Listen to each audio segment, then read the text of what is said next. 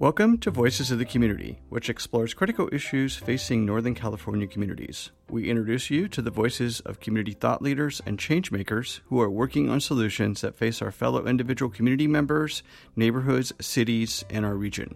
This is George Kostyrko, your host. This episode is part of our series exploring COVID 19's impact on nonprofits and small businesses in the San Francisco Bay Area. Back in April of 2020, when we decided to create this ongoing series on COVID 19's impact, first on nonprofits and then on small businesses in the San Francisco Bay Area, we, like you, had no idea how long the pandemic would go on and what the health and economic impact would be in our community. Going into 2021, the pandemic is now killing more people, shutting down more nonprofits and small businesses, along with wiping out the livelihoods of families, neighborhoods, and communities. We will continue to shine a spotlight on the nonprofits and small businesses that make up the fabric of our community, along with the founders and staff who are struggling to deal with the impact of the COVID 19 pandemic on their operations, services, and sustainability until we can all get to the other side of the pandemic. Along the way, we will also share with you all the amazing solutions that our nonprofits, small businesses, foundations, and government leaders are working on to help us all get to the other side of the pandemic and come together to rebuild our communities with more economic, social, and environmental equality. Two of our founders died from complications due to HIV and AIDS. I'm the remaining survivor. There are many who supported us during that time, but having navigated losing dancers, choreographers, audience members weekly, similar to what we're seeing now. And yet the difference is so many people were unaware and didn't care.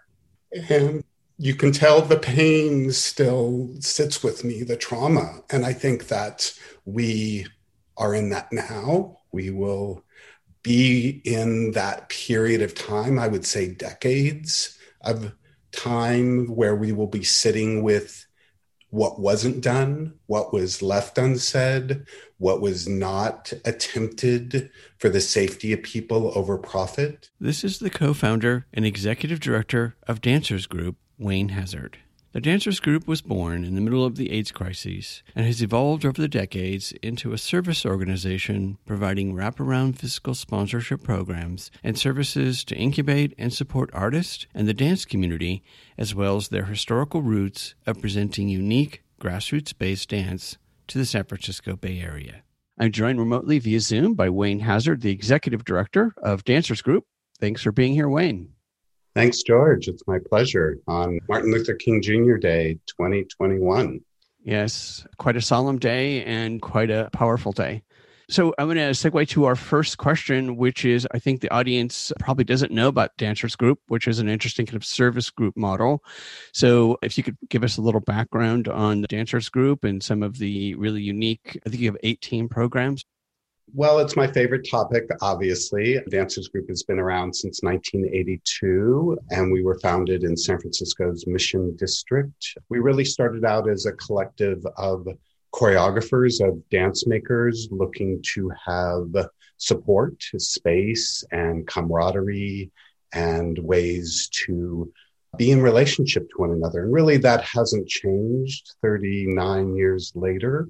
I like to call us now a hybrid organization because I think it kind of clicks with people, one. And two, it's kind of the duality of what we do in terms of providing direct services to dance makers, dancers, those interested in dance. And we also present dance activities. And I say that in that way because we do do commissioning of work, but we also have large programs over the year like Bay Area Dance Week where pre um, the pandemic, we had 22,000 people in the spring take free dance classes all over the Bay Area from hip hop to hula to kathak to tap to beginning movement classes for children to adults, dance for people with Parkinson's, you name it, we probably had it on our roster over the years. So the services we do really are about, you know, supporting people where they are, classes, discounts, performance information, discounts on those. And then we provide direct services to dance makers through our fiscal sponsorship program. We have over 125 dance companies and dance projects that fundraise under us. So each year, close to 1.5 million is raised through us that then we redistribute through expenses back to those entities where over generally in non-pandemic times over 300,000 people attend those company and artists activities, classes, and performances. So, this last going on 10 months with COVID 19, and so much of obviously performing arts and dance, especially, is a personal experience. How has the Dancers Group dealt with the COVID 19 and economic meltdown? And then, how do you feel like it's impacted all of the dozens of dance performance groups that you incubate and work with? Big question. I'll start by saying that dancers groups, founders, along with myself, went through the AIDS pandemic in the early 80s all the way into the 90s and still continuing today as a worldwide pandemic, but yet really not seen that way because of, I think, broadly, and it's changed a bit, but seeing as a gay male disease. Two of our founders died from complications due to HIV and AIDS. I'm the remaining survivor. There are many who supported us during that time, but having navigated losing dancers, choreographers, audience members weekly, similar to what we're seeing now. And yet the difference is so many people were unaware and didn't care. And you can tell the pain still sits with me, the trauma. And I think that we are in that now. We will be in that period of time, I would say decades of time where we will be sitting with what wasn't done, what was left unsaid, what was not attempted for the safety of people over profit. So specifically to your question, I think one of the first things we did as an organization, as a board, said, Are you okay? And we cried. we talked a lot. We said to staff, Your job is there. We, like many organizations, applied for support, both private foundations and others to help us navigate this time. We are very fortunate in the Bay Area to have major foundations like the Hewletts and Rainins and Haases and Fleishhackers and Oshers really step forward. And then we just looked at getting information out. Early on, also, many organizations were creating COVID relief funds, and Theater Bay Area had one going first and i was approached by a donor saying here's a large chunk of money you know let's get this out to dancers. And i said well what if we join forces with theater bay area? What if we not created just one more fund but just was able to get more money to one fund? And so the funder liked that, the donor liked that, Theater Bay Area loved that, Intermusic SF joined as well. And so there's a Performing Arts Workers Relief Fund on theaterbayarea.org site. It's also on dancersgroup.org site.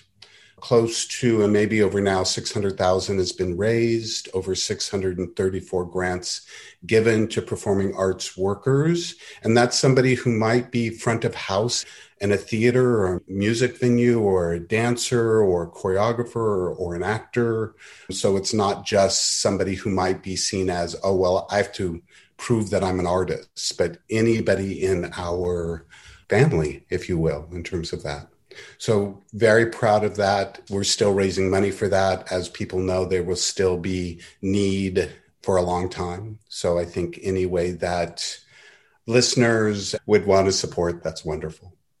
So, besides the individual grants to everyone in the performing arts family, and Schaefer talks about that from Z Space as well, because we had interviewed he and Rose and about the same issues. We all love arts, but we don't necessarily want to pay for them. We expect them always to be there.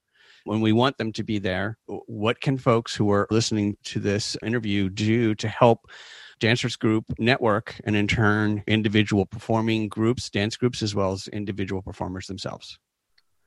Well, again, these soft questions, George. There's so many ways I would look to respond to that. I mean, one, I think love your body, be in your body.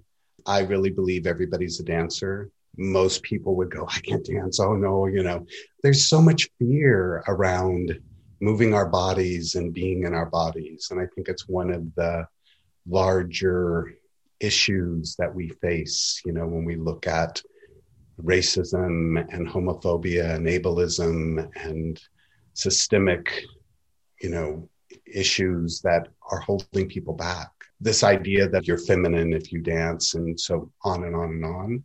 So I think to your question, I would just say if you have an opportunity to talk to somebody about the kind of work you love, it doesn't have to be about dance, it could be about any kind of practice, engagement. Talking to elected officials is so powerful, and especially now for them to remember. Um, one of the saddest things that happened during, you know, craziness at the Capitol is that I think there's going to be a fear of going there and talking and being in relationship to those who are in service to the people rather than this idea that somehow they know it all and they know how to lead. And they only know how to lead because we're supporting them as people, as individuals in society. So I think even more than money, it really is about that collective voice and having a voice and, you know, obviously, if people have resources to donate to any kind of cause, I think it helps. It sends a message that we believe as a society that we are all better when we take care of each other. Thank you. Great way to put it. Moving on to one of my favorite questions. You've been in the performing arts ecosystem for a while and leading the charge at Dancers Group. What would you say have been some of your favorite moments of working at Dancers Group and its impact on the community? Sure. I could talk about again Bay Area Dance Week, which for over 22 years we worked with the community to have four to 600 free events all over the Bay Area for people to test out things. I often would be in a store or a bank and somehow strike a conversation and people will ask me what I do. And I say, well, I run a nonprofit that supports dancers and choreographers. Oh my God, that's such an amazing job.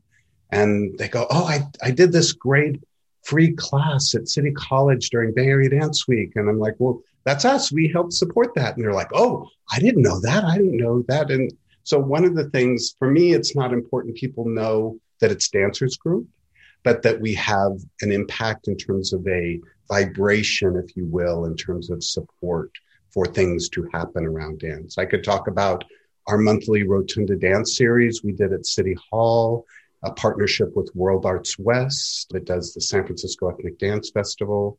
And those were free new time performances with amazing artists. And you would see tourists and city workers and supervisors be blown away by salsa dancers and folklorico dancers and flamenco and classical Indian dance, Kathak, Bharatanatyam. I mean, it just was an amazing thing to do. And yet, I think the most satisfying part of my job and what I love the most and talk about the most is the conversations with people, the artists, those wanting to start a dance company, coming here, maybe freshly out of some program in another part of the country and really wanting to figure out how to have a life in dance here. And that's just amazing. And that still happens now.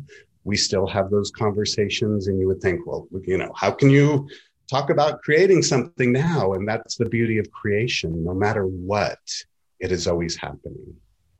So true. It's the old classic, right? Don't let a good crisis go to waste.